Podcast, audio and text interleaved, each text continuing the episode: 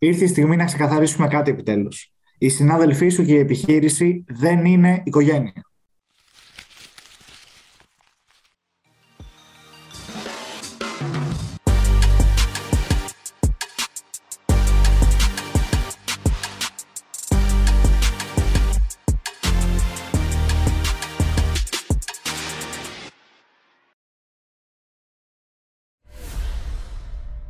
Γεια σας και καλώς ήρθατε σε ένα ακόμα Business Talks. Είμαι ο Δημήτρης και όπως πάντα είναι μαζί μου ο Χάρης και ο Άλεξ. Γεια σας, παιδιά. Γεια σε όλους. Καλησπέρα και από μένα.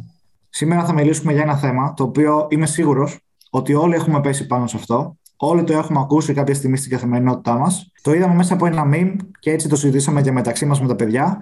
Ε, στο meme ήταν λοιπόν ο εργοδότης, το αφεντικό, πήγαινε στον υπάλληλο και του έλεγε: Είμαστε οικογένεια.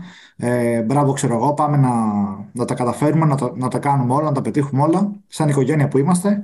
Έλεγε ο εργαζόμενος: Ναι, ναι, είμαστε οικογένεια, είναι πολύ ωραίο το κλίμα κτλ. Και του λέει το αφεντικό: Τέλεια, δούλεψε 18 ώρες. Και ναι, μεν είναι χιουμοριστικό αυτό.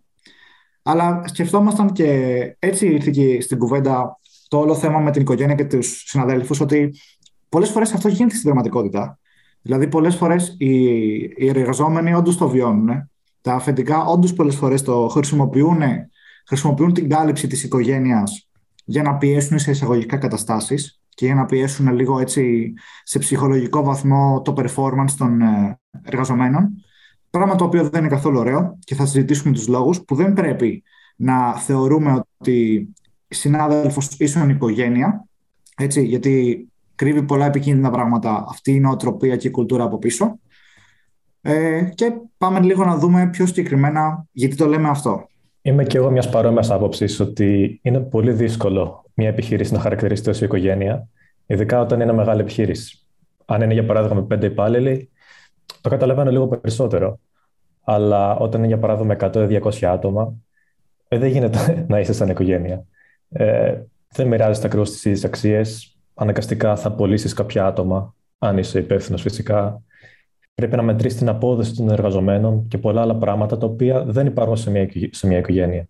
Πολύ σωστή η παρατήρηση σου, Άλεξ. Βέβαια, ακόμα και σε μικρότερες επιχειρήσεις και σε επιχειρήσεις που είναι με πέντε άτομα, και πάλι αυτή η νοοτροπία ε, μπορούμε να τη χαρακτηρίσουμε ότι δεν ε, ανταποκρίνεται εντελώς στην πραγματικότητα, γιατί πάντα οι συνάδελφοι θα είναι συνάδελφοι και οι σχέσεις ενός ε, κατώτερου με έναν ανώτερο ιεραρχικά, ας πούμε, αν υπάρχει ιεραρχία στην επιχείρηση, θα επηρεάζουν τις μεταξύ τους σχέσεις. Και είναι λογικό όταν ας πούμε κάποιος έχει μια θέση ευθύνης και πρέπει να πει σε κάποιον να κάνει κάτι άλλο, αυτό να δημιουργήσει τριβές μεταξύ τους σχέσεις οι οποίες όμως είναι και καθαρά επαγγελματικές. Επομένως, όποιο και να είναι το μέγεθος της επιχείρησης, δεν μπορούμε να την χαρακτηρίσουμε ότι είναι οικογένεια, εκτός βέβαια αν είναι οικογενειακή επιχείρηση, που τότε εκ των πραγμάτων είναι οικογένεια. Αλλά ακόμα και εκεί πέρα έχει παρατηρηθεί ότι επηρεάζω τις σχέσεις των ανθρώπων εντός της οικογένειας με βάση αυτά που γίνονται μέσα στην επιχείρηση. Για μένα είναι λίγο πιο απλά και ίσως και λίγο πιο ξεκάθαρα τα πράγματα. Ε, γιατί όμως, η δουλειά είναι δουλειά, έτσι. Και στο τέλος της ημέρας, η δουλειά δεν μπορεί και ούτε καν πρέπει να καλύψει όλες τις κοινωνικές και τις ε, συναισθηματικές ανάγκες που έχουμε σαν άνθρωποι. Γιατί όλοι οι άνθρωποι έχουμε κάποιες ανάγκες. Κάποιες από αυτές τις ανάγκες καλύπτονται σε κάποιο περιβάλλον. Αυτές οι ανάγκες καλύπτονται από αντίστοιχα άλλους ανθρώπους. Έτσι. Ε, και δεν θα έπρεπε οι συνάδελφοί μας στο εργασιακό περιβάλλον να μας καλύπτουν τις ανάγκες που πρέπει να τις καλύψουν τα μέλη της οικογένειάς μας. Φυσικά αυτός είναι και ο ρεαλιστικός λόγος που δεν πρέπει οι συνάδελφοι να αποτελούν οικογένεια. Αλλά εννοείται ότι γνωρίζουμε πως αυτή η φράση χρησιμοποιείται όχι με το, με το ρεαλιστικό τρόπο, χρησιμοποιείται μεταφορικά φυσικά. Αλλά ακόμα και μεταφορικά που χρησιμοποιείται, υπάρχουν και εκεί πέρα κάποια θεματάκια που θα δούμε τώρα ποια είναι αυτά. Κυρίως για την οικογένεια. Ο λόγος που το χρησιμοποιούμε αυτό είναι γιατί για την οικογένειά μας οι άνθρωποι ξεπερνάμε κάποια προσωπικά όρια που έχουμε. Θα βάλουμε πλάτη, θα σταθούμε πιο δυνατοί, θα τραβήξουμε την τελευταία γραμμή άμυνας. Είναι λίγο διαφορετικό όταν μιλάμε για επιβίωση, για, για εργασιακά κτλ. Αυτό δεν ισχύει το ίδιο και στη δουλειά. Δεν μπορεί δηλαδή πάντα να ξεπερνάς τα προσωπικά σου όρια στο, στο εργασιακό σου περιβάλλον, όπως πιθανώς θα έκανες για να υπερασπιστείς και να βοηθήσεις την οικογένειά σου. Αυτό είναι πολύ σημαντικό που λες, γιατί σε κάθε πτυχή της ζωής πρέπει να υπάρχουν και όρια και και σαφώς πρέπει να υπάρχουν και ξεκάθαροι ρόλοι. Όσο πιο ξεκάθαρος είναι ο ρόλος που έχει κάποιος, ε, τόσο πιο ε, ομαλές μπορούν να είναι οι σχέσεις με τους υπόλοιπους ανθρώπους. Και το να συγχαίουμε ε, τους ρόλους που υπάρχουν μέσα σε μια επιχείρηση με τους ρόλους που υπάρχουν μέσα σε μια οικογένεια μπορεί όντως να μας ε, κάνει κάποιες φορές να χάσουμε τον προσανατολισμό μας ε, και να νομίζουμε ότι πρέπει να κάνουμε περισσότερα πράγματα από αυτά που πρέπει να κάνουμε ε, ή και λιγότερα πράγματα από αυτά που πρέπει να κάνουμε. Δηλαδή, στη μία περίπτωση μπορεί να μας ζητήσει ο ανώτερος να, να δουλέψουμε πολύ περισσότερο και να προσφέρουμε περισσότερα πράγματα για, πράγματα, ε, για χάρη της οικογένειας ε, και να το χρησιμοποιήσει σαν επιχείρημα. Ενώ στην αντίθετη περίπτωση μπορούμε να πούμε ότι εντάξει, αφού είμαστε οικογένεια, μπορώ να μην κάνω τόσο καλά τη δουλειά μου, να είμαι πιο απρόσεκτος, γιατί οι άλλοι θα το αποδεχτούν αυτό και θα με καλύπτουν συνεχώς. Ε, Όπως μπορεί να έκανε, ας πούμε, ε, ένας ε, μεγαλύτερος αδερφός για ένα μικρότερο. Επομένως, και στις δύο περιπτώσεις ε, θα πρέπει να είναι ξεκάθαρη ρόλη για να μην ε, φτάνουμε σε αυτά τα αποτελέσματα. Εγώ θεωρώ ότι για έναν επιχειρηματία μια καλύτερη, μια καλύτερη παρομοίωση ε, της επιχείρησης δεν θα ήταν με οικογένεια, αλλά ίσως μια αθλητική ομάδα. Γιατί οι αξίες που μοιράζονται είναι περισσότερες από ότι με την οικογένεια. Ε, υπάρχει και η έννοια της ηγεσίας, υπάρχει ένας περισσότεροι ηγέτες που θέλουν να πάνε την ομάδα μπροστά ε, της ομαδικότητας και φυσικά υπάρχει και ένας τελικός στόχος. Για μια αθλητική ομάδα είναι η νίκη και για μια επιχείρηση είναι αντίστοιχα η νίκη, η οποία είναι το κέρδος, είναι να κερδίσει τον ανταγωνισμό. Ε, Επομένως, και αυτή είναι θεωρώ μια πολύ σημαντική διαφορά. Ε, μια επιχείρηση έχει έναν τελικό στόχο, ενώ μια οικογένεια δεν ξέρω αν μπορεί να, να έχει έναν τελικό στόχο. Ε, Ουσιαστικά, αν μπορούμε να, το, να πούμε πως έχει, έχει ένα τελικό προορισμό, ας πούμε, η οικογένεια. Αυτό, ναι. Δηλαδή, τα, τα μέλη της οικογένειας είναι χαρούμενα και ευτυχισμένα, όταν και τα υπόλοιπα μέλη της οικογένειας είναι το ίδιο χαρούμενα και ευτυχισμένα και πορεύονται μαζί σε μια κοινή πορεία ε, να, να φτιάξουν ένα καλύτερο μέλλον όλοι μαζί. Ε, και, εκεί, και αυτή και η ηγεσία υπάρχει εννοείται και στην οικογένεια. Δεν υπάρχει μόνο στο εργασιακό περιβάλλον. Απλά ίσως στο εργασιακό περιβάλλον να την, ε, μπορούμε να την εντοπίσουμε πιο συχνά, γιατί είναι πιο εμφανή τα παραδείγματα που χρειάζεται η ηγεσία. Ενώ στην οικογένεια, αν έχουν μοιραστεί και κάπως οι ρόλοι μεταξύ των μελών, μπορεί να μην είναι τόσο εμφανή η ηγεσία κάποιου μέλους, άμα δεν υπάρχει μια δύσκολη στιγμή για να φανεί πραγματικά ότι κάποιος θα ηγηθεί σε μια κατάσταση δύσκολη. Είναι ακριβώς αυτό που λέγαμε πριν όσον αφορά τους ρόλους. Ότι στην οικογένεια δεν είναι τόσο ξεκάθαρη ρόλη ανάμεσα στα μέλη πάντα, ενώ σε μια εταιρεία πρέπει να είναι ξεκάθαρη ρόλη, πρέπει να υπάρχουν ευθύνες δοσμένες, γιατί άμα ένας άνθρωπος δεν έχει την ευθύνη για, για τη θέση του πούμε, και για αυτό που πρέπει να κάνει, τότε δεν μπορεί να αποδώσει το ίδιο καλά στη δουλειά του.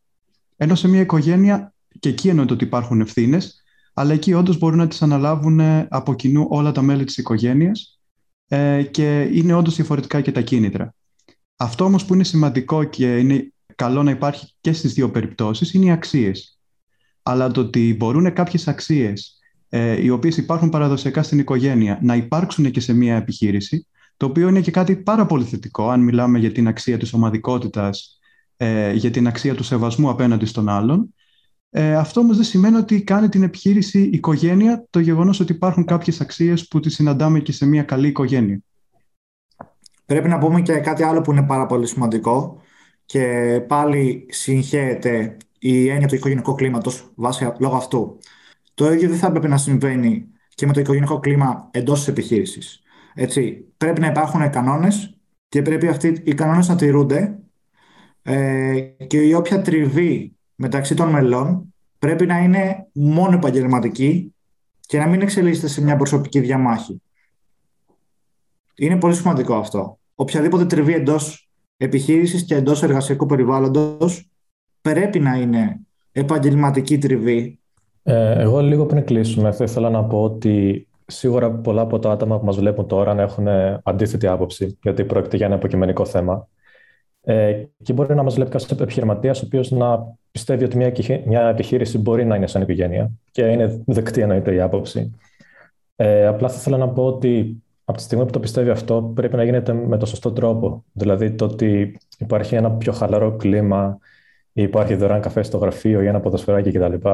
Δεν σημαίνει ότι μια επιχείρηση είναι σαν οικογένεια. Πρέπει να εφαρμόζονται πρακτικά οι αξίες που υπάρχουν σε μια οικογένεια, όπως είναι η αλληλεγγύη, η ομαδικότητα, ε, και όλες οι αξίες που αναφέραμε προηγουμένως, ότι πρέπει να εφαρμόζονται πρακτικά από όλα τα μέλη και να είναι όλα σύμφωνα με αυτό. Οπότε και σε αυτή την περίπτωση βλέπουμε ότι τα πράγματα θα πρέπει να είναι πιο ξεκάθαρα και θα πρέπει να είναι και ουσιαστικά. Καλοδεχούμενες είναι όλες οι ενέργειες οι οποίες δημιουργούν ένα, ε, ας το λεπούμε, φιλικό κλίμα ή και οικογενειακό, γιατί όντως μπορούν να βοηθήσουν, έχει αποδειχτεί δηλαδή αυτό από πάρα πολλές έρευνες που έχουν γίνει στο HR, ότι ένα τέτοιο κλίμα μπορεί να βοηθήσει στην παραγωγικότητα των εργαζομένων. Παρ' όλα αυτά, δεν θα πρέπει να ξεπερνάει αυτό το κλίμα τα όρια. Και εδώ ταιριάζει να πω και μια φράση την οποία είχα ακούσει, ε, η οποία λέει ότι μπορούμε να, να έχουμε φιλικές σχέσεις, αλλά αυτό δεν σημαίνει ότι είμαστε φίλοι. Οπότε κάτι αντίστοιχο ταιριάζει και σε αυτή την περίπτωση, ότι μπορεί να έχουμε πάρα πολύ καλές σχέσεις με όλους στην εταιρεία και είναι και ιδανικό αυτό, αλλά δεν σημαίνει ότι είμαστε οικογένεια και ότι όντως θα αντιδράσουμε όπως αντιδράσαμε σε μια οικογένεια και είναι πολύ σημαντικό αυτό που είπε και ο Δημήτρης, ότι δεν πρέπει να τα παίρνουμε όλα προσωπικά, όπως γίνεται συνήθως σε οικογενειακές διαμάχες. Γιατί άμα γίνει αυτό σε μια εταιρεία, η κατάσταση θα ξεφύγει και θα βγει τελείως εκτός στόχου η εταιρεία. Γιατί η εταιρεία είναι μια ομάδα ανθρώπων και αν κάποιος ε, αρχίσει και παίρνει τα πράγματα προσωπικά και μετά δημιουργήσει προσωπική κόντρα και αρχίσει κι άλλος να το κάνει αυτό το πράγμα, ο καθένας θα έχει τη δικιά του προσωπική ατζέντα ε, με αποτέλεσμα οι ομαδικοί στόχοι της εταιρείας να εκτροχιαστούν. Κλείνοντας εδώ πέρα, να πούμε κάτι που θεωρώ προσωπικά ότι είναι από τα πιο σημαντικά πράγματα που μπορεί να ακούσει κάποιος, γι' αυτό και το κρατήσαμε και για το τέλος. Και απευθύνεται και κυρίως και σε αν κάποιος που μας ακούει διαχειρίζεται προσωπικό, απευθύνεται 10 φορές πιο πολύ σε εκείνους.